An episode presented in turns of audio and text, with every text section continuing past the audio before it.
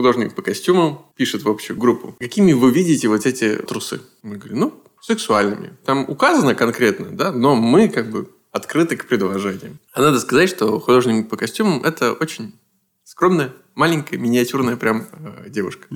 И на следующий день в эту же группу костюмов прилетают фотографии. Там было семь наборов абсолютно конкретно БДСМовских трусов. Хм, они леопардовые. Они не были леопардами. А, это, просто были, Это были черные, черные, жесткие, кожаные. Да, БДСМовские трусы. То есть вообще ничего общего с просьбой. Похоже, что когда ты формируешь запрос не конкретно, образно, ты очень много информации получаешь непосредственно о том человеке, с которым ты общаешься, потому что ты получаешь его видение.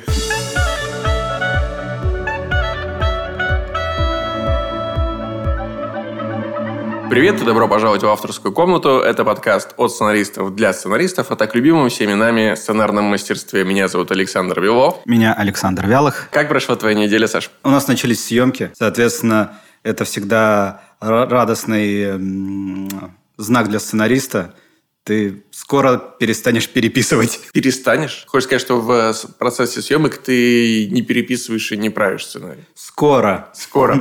Это скоро это имеется в виду, когда съемки будут закончены. Да, да, да, да. Не, но все равно где-то ближе к середине съемок уже э, там, когда... Что заставляет тебя переписывать?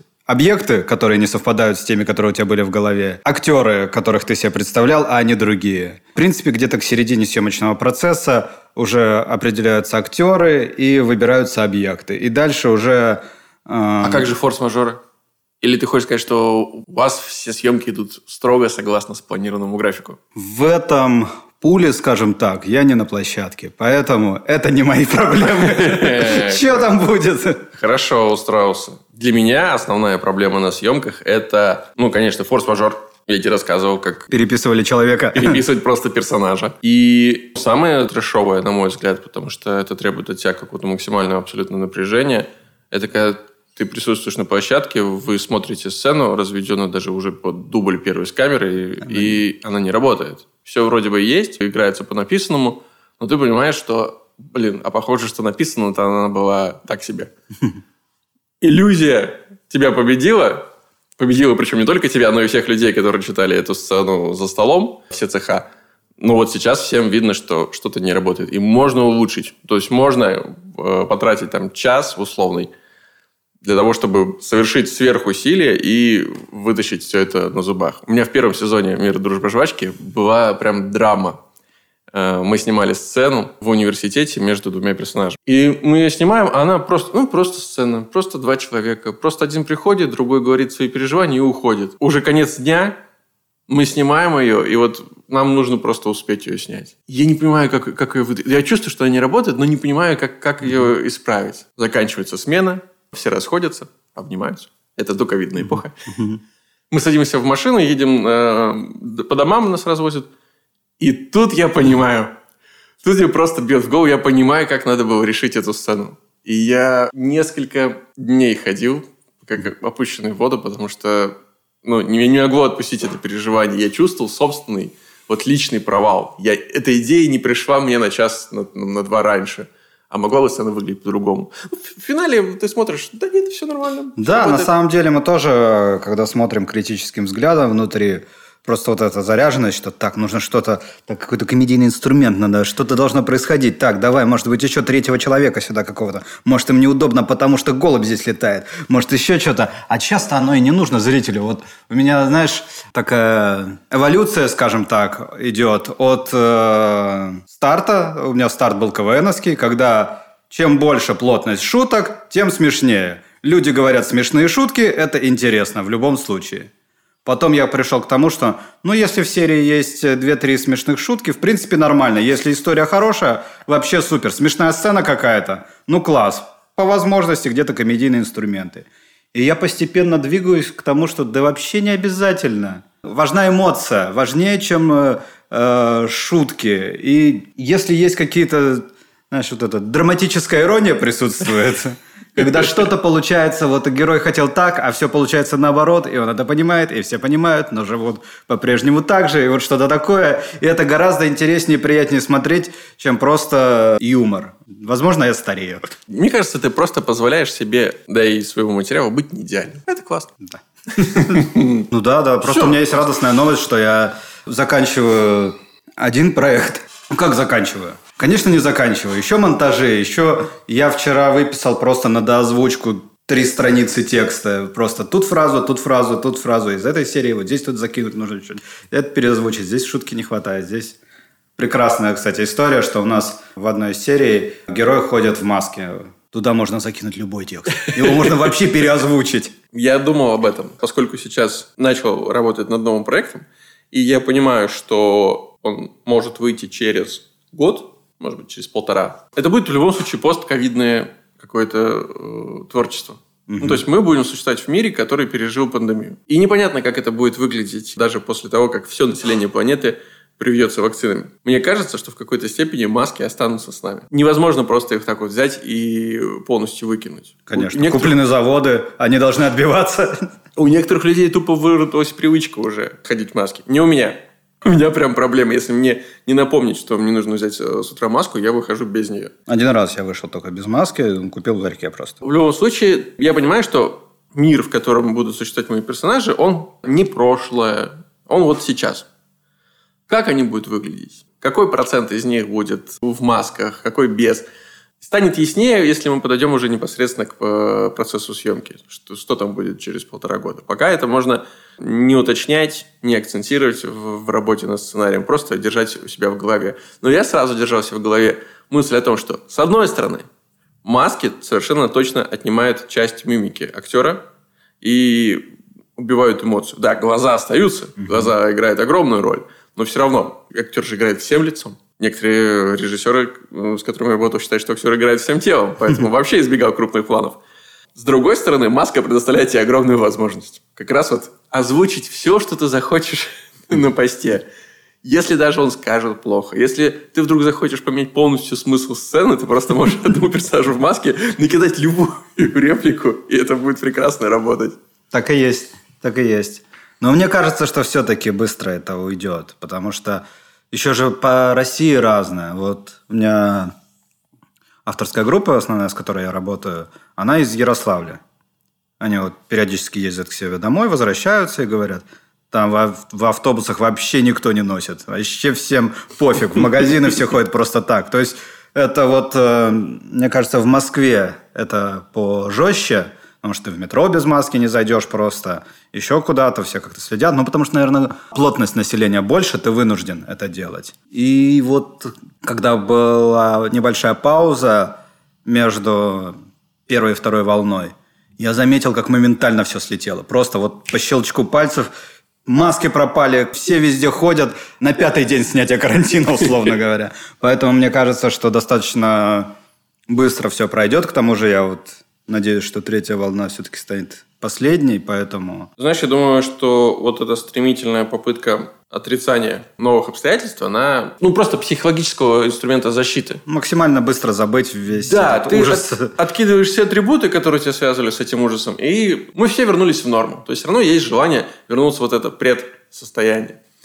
Но, когда я смотрю сейчас монтажи проектов, которые снимались вот уже после пандемии, но еще не вышли. Я вижу в них очень много отражений реальности. С санитайзерами, да, практически там через э, сцену, с масками, которые персонажи надевают и снимают. Социальная дистанция, да, там меньше люди взаимодействуют даже физически, просто по кадру я понимаю это. То есть это, видимо, либо психологическое состояние э, актеров в сцене, либо действительно команда режиссера, что вот так вот это будет выглядеть, чтобы мы отражали реальность.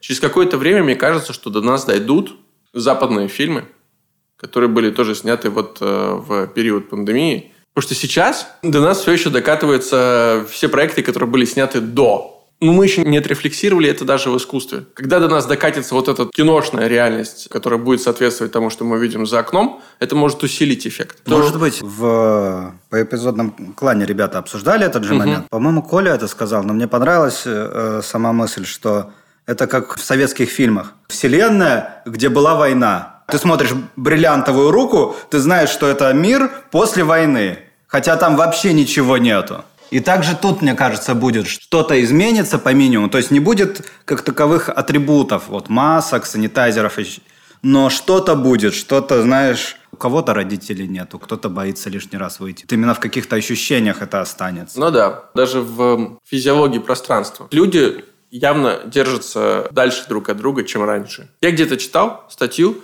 о том, что люди испытывают повышенную тревожность, когда на экране они видят, как другие люди обнимаются, пожимают друг другу руки и контактируют. Понятно, что это не актуально, возможно, для тех территорий, тех регионов, где пандемия не вступила в полную силу. Но для густо заселенных, тем более для США, а США, мы понимаем, что это все равно главный поставщик кино и сериалов. Там в любом случае это будет. Если это потом происходит в Голливуде на каждом квадратном метре, то мы это увидим в том, что будем смотреть через год, э, через два. Так что как-то это повлияет. Повлияет, но мне кажется, опять же, не сильно. Даже вот снимается «Миссия невыполнима». Все знают э, о скандале, который учудил Том Круз, когда на всех ругался, это записали.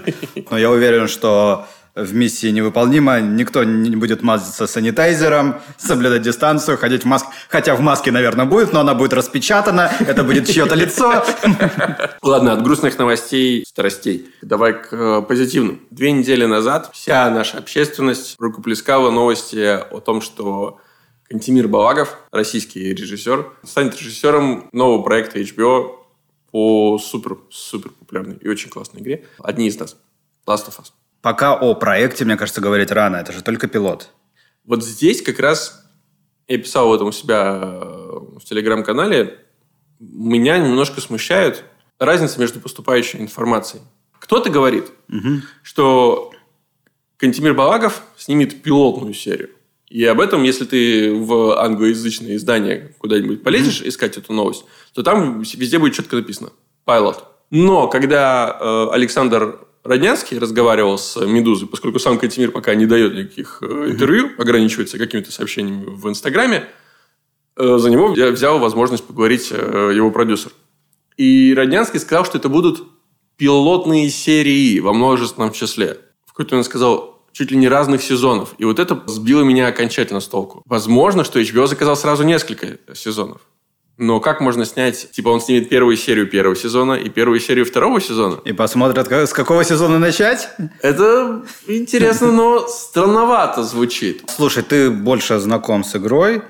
Э, я до сих пор не могу купить пятый PlayStation нигде. Она есть на четвертом, не оправдывай себя.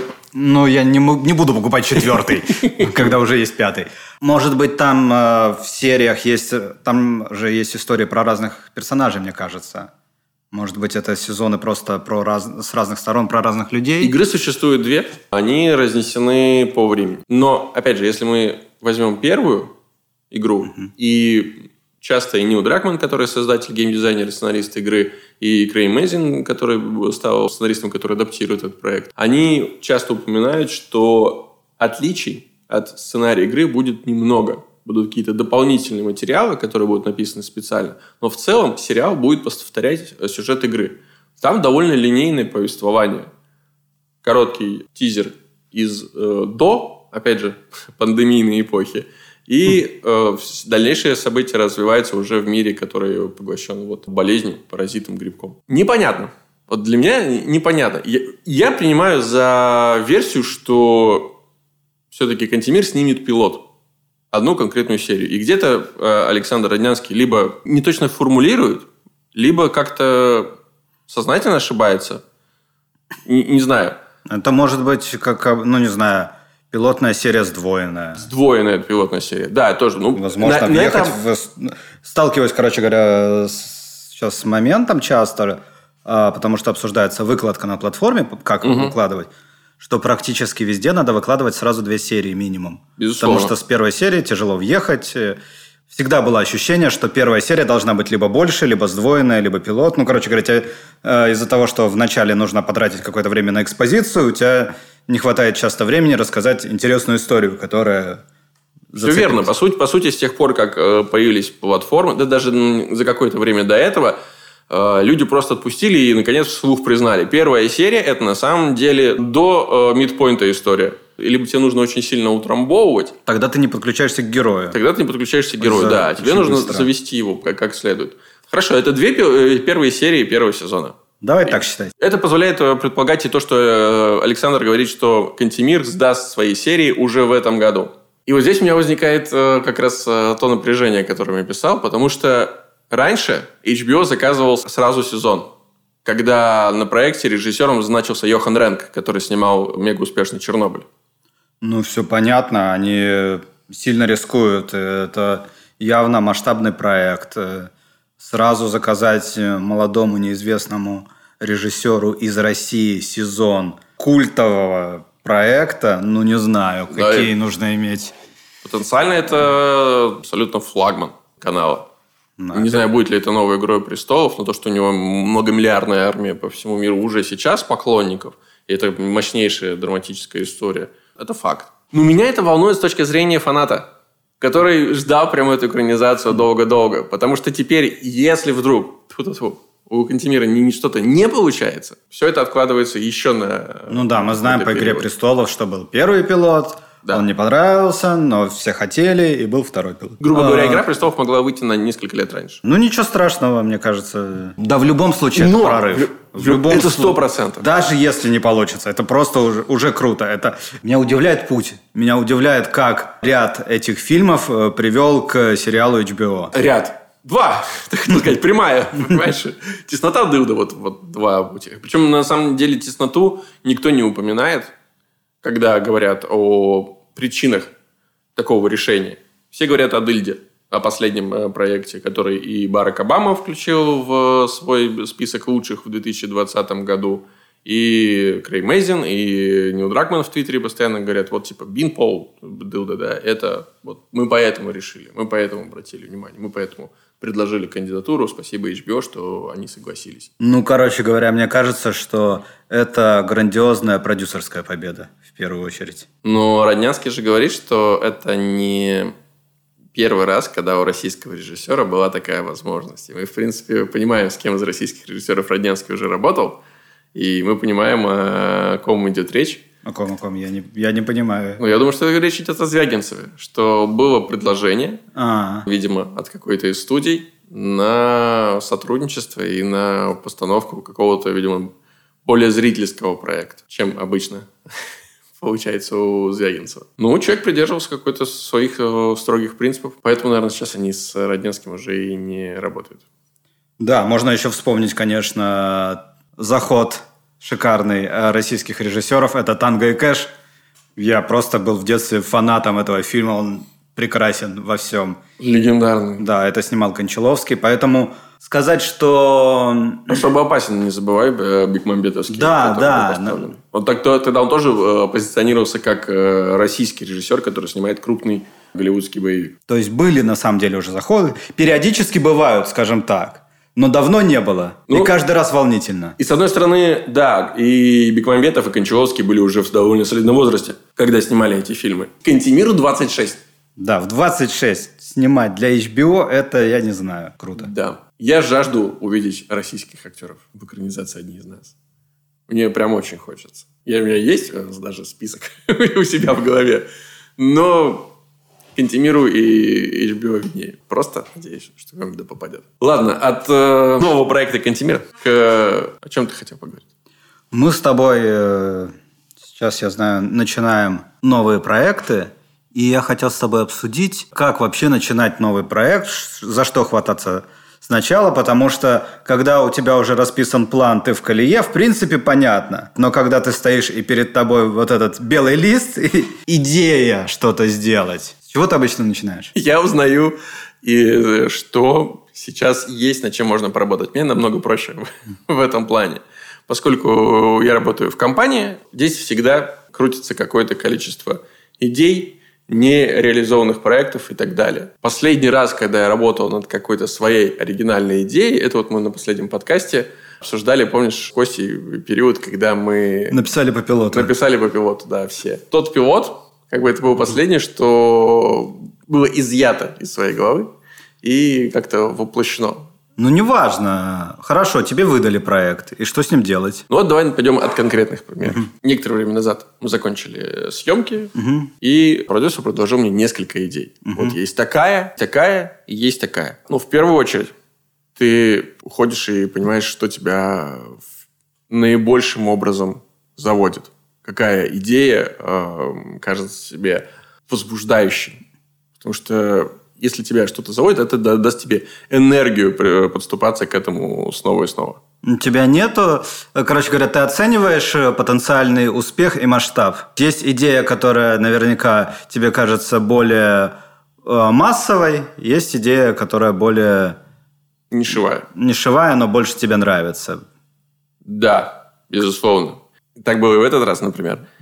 Я понимаю сейчас, что я свой выбор остановил как раз на более нишевой вещи, но это было определенным самым трудным моментом в выборе, потому что идея, от которой другая, от которой пока, по крайней мере, я отказался от реализации, она потенциально, ну, с замашкой на какой-то новый хит. Но я выбрал нишевую, потому что я к ней подключался больше эмоционально. Я проходил э, неделю. Вот у меня была неделя, когда я просто носил э, в голове эти три проекта. И каждому из них пытался что-то накручивать, придумывать. И, как сейчас все об этом говорят, найти личную свою связь с историей. Угу. И в конечном итоге я просто понял, что, что я бы сам хотел увидеть. И вот это побеждает. Какую историю я хотел бы увидеть. И я вот э, выбрал ее. Mm, то есть да. мы снимаем кино, которое хотим посмотреть да, сами. Да, безусловно. Это, мне кажется, вообще основная движущая сила. Я понимаю, что можно идти от маркетинга. Вот совершенно точно можно. Есть уйма прекрасных людей, э, творческих авторов, которые работают э, таким образом. И успешно. А мне хочется вот в период работы над э, последним проектом, да, я все время находился в состоянии потока. Это было кайфово в каких местах это было не просто, но я испытывал удовольствие на, все, на протяжении всего времени работы. И написания, и съемок. Мне не хочется его терять.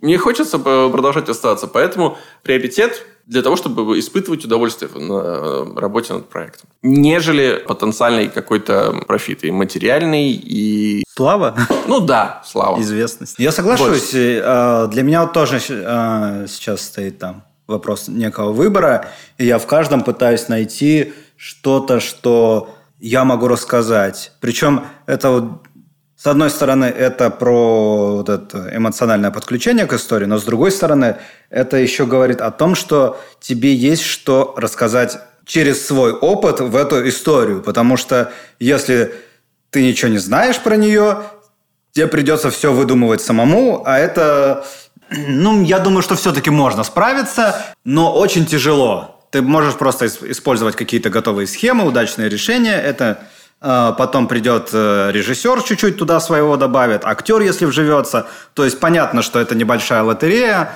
но может сработать. Но для тебя как э, сценариста это будет тяжело. Это будет придумывание из, из внешнего мы собираем историю из двух вещей. Из личного опыта, из того, что у тебя внутри, и из э, внешнего, то, что ты видел в других сериалах, читал в книгах, слышал э, истории в интернете, в общем, из каких-то событий внешних. И они как-то у тебя так складываются, и получается история. И вот, э, лишившись э, личного, хотя, мне кажется, можно и подключиться – да, нет, ну, слушай, наверняка есть прекрасно построенные исключительно по схемам, по формулам истории. Скорее всего, даже мы какие-то из них видели и получали от этого удовольствие. Может быть. Я уверен, процедуралы просто, ну вот они так и работают. Ну, конечно. Может быть, какие-то даже крупные фильмы успешно работают именно по такой схеме. Но здесь же вопрос, какие ты ценности сам как человек исповедуешь. Я придерживаюсь позиции, что за каждой э, историей, за каждой даже сценой должна быть какая-то правда. Вот правда жизни. Неважно, откуда ты ее принесешь. Из своего личного опыта, из опыта кого-то из твоих э, коллег, с которыми ты работаешь. Какую-то историю ты почерпнул из, блин, новостей. Все, что угодно. Но пока вот там нет правды, если это все полностью сконструированное и выдуманное, то вот какой-то настоящности и, и лишается. Все это вот как раз пластмассовость. Она меня смущает.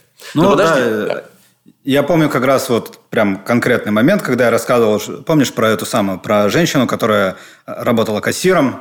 Угу. Вот, и мне очень хотелось написать эту историю, но понять, что чувствует э, женщина 40 лет с мужем, э, игроманом и ребенком, э, живущая где-то там, не помню уже сейчас, в Казани или в Уфе, я не смог. Просто я не понимаю. Меня увлекает аттракцион. Я бы хотел посмотреть. Э, Такой это, фильм. Ну, это Breaking Bad по-русски. Абсолютно. Вот, но я не могу понять. Существует же не не универсальный написать. ответ. Универсальный, мне кажется. У меня была идея, над которой я хотел работать после вот э, как раз в этот период над своей идеей. Меня очень сильно завела история, которую я прочитал, расследование трагедии, произошедшей в Советском Союзе в 30-х годах. Я прочитал на Journal большую статью. И она меня настолько впечатлила, что я нашел автора, оказалось, что мы с ним знакомы. Удивительно. Э, Я ему написал, он скинул мне материалы, я полез туда изучать. И для того, чтобы понять, как это все работает, я, у меня была одержимость, у меня была идея, что я должен... Это где-то в Сибири. Я хотел полететь вот туда, где это произошло. И, собственно, ногами походить по вот всем этим местам, где творилась просто чудовищная трагедия. Просто чтобы это каким-то образом вот подключиться к личности истории. В случае с этой женщиной, я думаю, мне кажется, что у тебя и у многих есть ресурсы, возможности. И самым правильным решением было бы интервью. Интервью, с, э, собственно, с э, настоящей живой героиней этой истории. Ее найти легко сейчас. Она никуда не уйдет какое-то время. Так что можно было бы интервью. По мне кажется, это было бы интересно. Ну, это мы переходим, мне кажется, ко второй ступени. Ресерч. Конечно. Сначала найти личное какое-то подключение к истории. Второе – начать э, узнавать как можно больше фактов об этой истории. И как раз это, мне кажется, вот как раз, э, про две эти, как я себе представляю, э, части, внешняя и внутренняя. Если ты внутренне уже к этому подключился, тебе нужен какой-то строительный материал, тебе нужны факты, какая-то информация о том, что происходило, как люди думали, как действовали, какие-то интересные истории, что можно развернуть в серию, в... Ну, реальность всегда, те, всегда тебе подкидывает классные решения. История, которую я сейчас пишу, в ней персонажи пожилые, опыт которых, ну, у меня точно нет. Там 70 плюс. Я просто, сталкиваясь с расписыванием эпизодника, я вдруг понимаю, что я не понимаю, как с банальным э, вопросом, переводом денег, как бы э, справлялся человек возраст. Наверняка у него есть свои привычки. Там с 80-х, когда вот он начал это делать, до сегодняшнего дня. И я просто написал своей маме. Я говорю, мам, такой вопрос, такая задача, как? И что? И она мне, мало того, что она мне все рассказала, она прислала мне бланки, оказывается, она так делала. Она мне подкинула сразу очень классное Решение? решение. Да, я был настолько удивлен и впечатлен хитростью советского народа, который использовал подручные средства для того, чтобы скрывать денежные переводы в конвертах. Это прям настолько впечатлило, что я точно это куда-нибудь ставлю. И так всегда. Как только ты выходишь в поля, решения начинают сыпаться на тебя. И в какой-то момент важно, мне кажется, еще не поддаться слишком большому их количеству. Важно, чтобы реальность не победила драматургию. Понимаешь, о чем я? Да, мне кажется, почему ни один профессионал не напишет про себя историю, потому что она имеет столько нюансов, которые ему кажутся важными, что ты просто не можешь их срезать для того, чтобы проложить вот эту драматургическую какую-то ли- линию, чтобы вот они, люди действовали так, забить на то, забить на другое. Это важно, это не важно, это интересно будет зрителю, это нет. Потому что если профессионал смотрит э, историю про себя, он всегда чуть-чуть недоволен. Он всегда это все не про. Да вы что? Да вы это- Хорошо, если чуть-чуть. Последний я читал какой-то большой отзыв на Фейсбуке про фильм «Огонь». М, что пожарный какой-нибудь написал? Да, что, там пожарные, фольга и все-все-все. Прям огромную, не знаю, наверное, если это переводить в А4, то там 10-страничный вот такой вот пост о том, ну, насколько все это нереально, неправдоподобно, и надо снимать вот так, как в, э, в реальности. Очень часто люди говорят, реальность намного драматургичнее, чем вымыслы. Нет. Вот всегда правильный ответ – нет. Потому что в любом художественном произведении, хорошем. Есть какой-то то, что Крейг Мейзин как раз называет э, центральным драматическим вопросом. И ты про него рассказываешь. В реальности, в жизни, даже если ты описываешь э, биографию или просто рассказываешь о какой-то реальной, например, профессии, там очень много нюансов, которые клевые, интересные, захватывающие, но никак не относятся вот к сердцевине твоей истории. И если они не относятся к ней, от них надо избавляться. Вот и все. Да, если что-то было... работает на, на эту сердцевину, это нужно использовать. Если что-то нужно додумать для того, чтобы эта сердцевина работала четче и вызывала сильнее эмоции у зрителя. Up to you. Да, помнишь, мы полтора года назад, или не знаю, когда это было, в одном из первых выпусков про историю как раз обсуждали этот момент, что когда ты оказываешься перед э, всем спектром событий, которых могли бы случиться у тебя в кино, и тебе нужно выбрать конкретное одно э, или конкретный поступок героя. Он мог бы туда пойти, мог бы туда. Мог... Э, очень редко существуют такие ситуации, что вот дилемма в чистом виде. Два пути. Вот только камень у богатыря определяет дилемму в чистом виде. Где налево пойдешь, направо пойдешь, прямо пойдешь, все. Это даже уже не дилемма, это понимаешь, уже три пути как минимум. Еще обратно можно пойти. Можно лечь здесь. Как вариант. Можно еще что-то сделать. Поэтому как выбрать решение или событие, это о чем у тебя история. Если это про твою историю, про главную, то да. Если это просто прикольное событие, возможно, гораздо прикольнее, чем то, которое ты собираешься сейчас выбрать, но оно к истории никак не, не относится. относится к истории, оно просто делает интереснее сюжет, то от него, к сожалению, надо отказываться. Да не к сожалению, просто с легким сердцем надо С радостью. Оставить это решение для будущих. Да, и вы можете прекрасно взять и послушать самый первый, по-моему, Саша сейчас упоминал выпуск «Идея, история, сюжет». Наверное, вот как, да. так он называется. Там обо всем этом мы говорим даже подробнее. Хорошо, выбрал то, что близко сердцу. Ресерч, провели. Слушай, вот важный момент. У меня есть э, как бы две теории, и я ну, не выбрал для себя. Короче говоря, в момент, э, когда тебе приходит идея или когда ты соглашаешься на какую-то идею, мозг автоматически начинает э, э, выстраивать историю достаточно большой кус большими кусками. Сразу сесть это записать и смотреть на это как на начало, сесть записать это и выкинуть, потому что это первые твои идеи, скорее всего, они плоские и с первой полки, как говорится – ничего не записывать, ходить дальше думать, э, думать там несколько дней и потом сесть дописать. Вот куда бы ты пошел? Я часто иду по третьему пути, ничего не записываю, а потом очень сильно от этого страдаю. Вот очень сильно от этого страдаю, потому что даже среди всех решений с первой полки все равно может найтись довольно неплохое. Но в потоке э, вот мыслей, которые просто как вот снег, они нагромождаются друг на друга снова и снова, теряется. Опять же, ты взял, вывалил все мысли за день на страницу, почувствовал себя чистым, свободным, ушел, на следующий день вернулся, открыл эту страницу, посмотрел, подумал, какая чушь, но у тебя уже есть от чего плясать. У тебя уже есть условная печка. Поэтому все-таки я сторонник того, чтобы записывать. В идеале, я очень не люблю еще, знаешь, эм, Почему я не, не записываю? Потому что я очень не люблю вот эти э, шматы текста на странице, которые э, мне потом в них очень сложно разбираться. Они меня отталкивают прям. Вот я не хочу даже файл открывать с этими мыслями. Поэтому ты сейчас видишь э, напротив себя Табличку? Пробку, пробковую доску, а, да, на которой э, карточки. пришпилены карточки. И в идеале, когда у тебя появляется какая-то идея, ты примерно на самом деле уже знаешь, где она может находиться физически. Ну, понятно, ты в начало, твоей истории, да. поворот. И какие-то классные вещи, которые тебя возбуждают, которые тебя драйвят. Да, вот на доску их просто прекрасно ты их пришпиливаешь, и при этом тебя ни к чему это не обязывает. Очень легко эта штука достается обратно из Там пробка, она не, не сильно держит. И выкидывается, и перемещается, опять же, по пространству доски. Может из середины уйти в конец или в начало, как захочешь. Но у тебя все время есть какие-то м, опорные точки. Самое страшное – это вот тот самый белый лист, перед которым ты сидишь, и у тебя все варианты пути, все варианты на свете. Выбрать из них, выбор это очень сложное, мы говорили тоже про это – штука. На нее тратятся огромные э, ресурсы и усилия мозга. Когда у тебя есть какие-то верстовые камни, гораздо проще идти дальше. Поэтому я за то, чтобы записывать и даже как-то сразу примерно предполагать, а, где это может находиться. Может быть. Э, мне вот, я вот даже сейчас смотрю на доску, может, потому что это не моя доска, а может, потому что я не пользуюсь досками.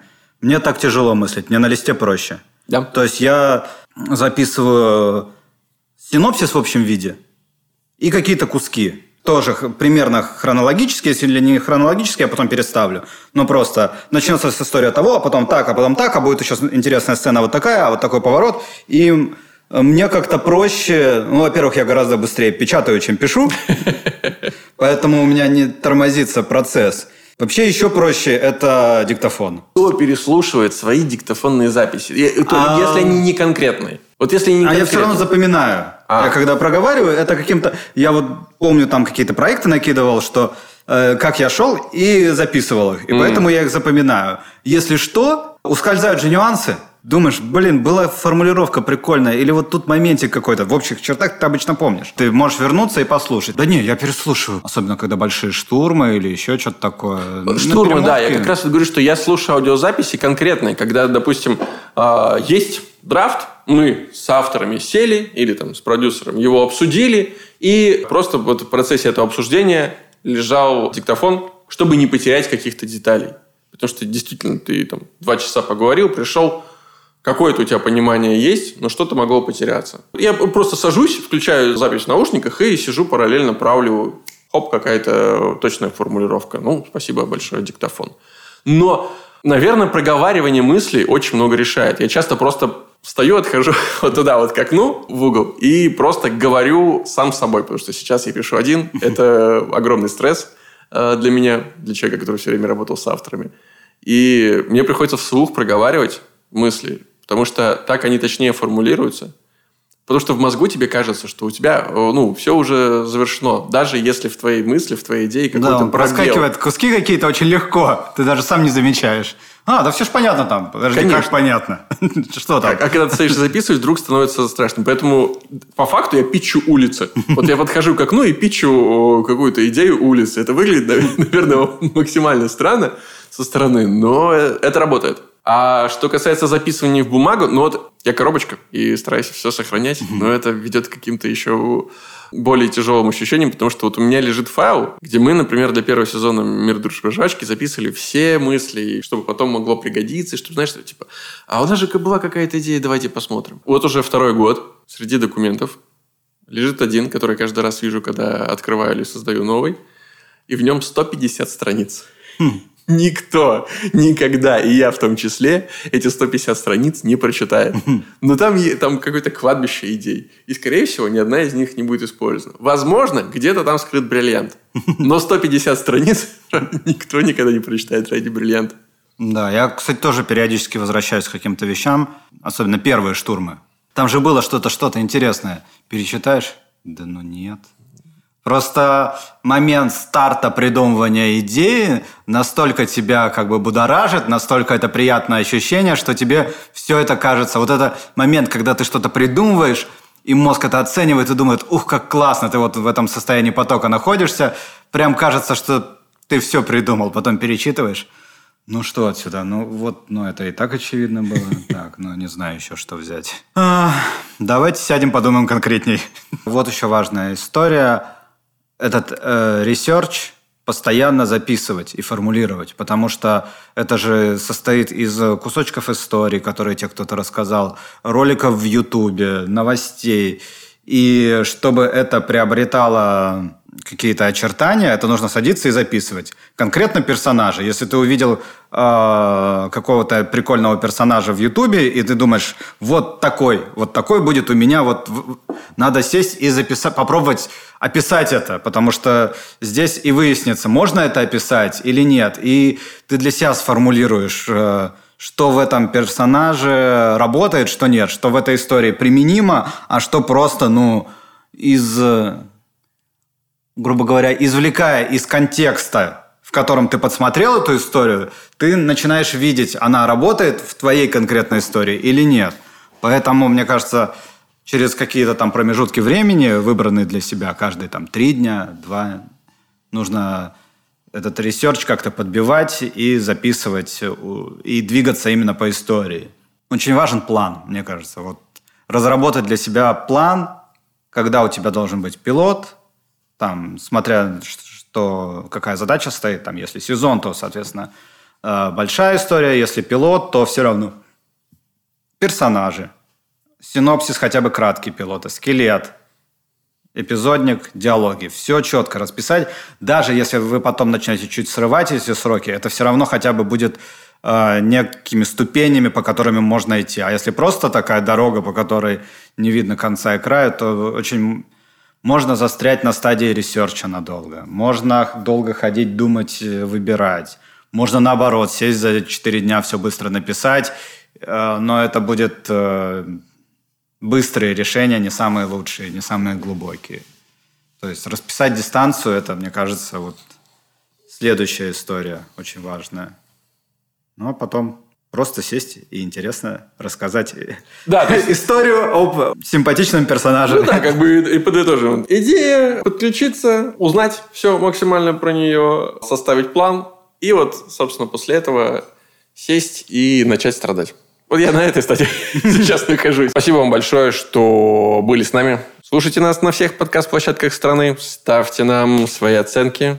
А, возможно, очень скоро площадок станет чуть больше, но об этом мы расскажем подробно. Как только это случится, мы это и объявим. А пока, до следующей недели. Пока. Всем пока.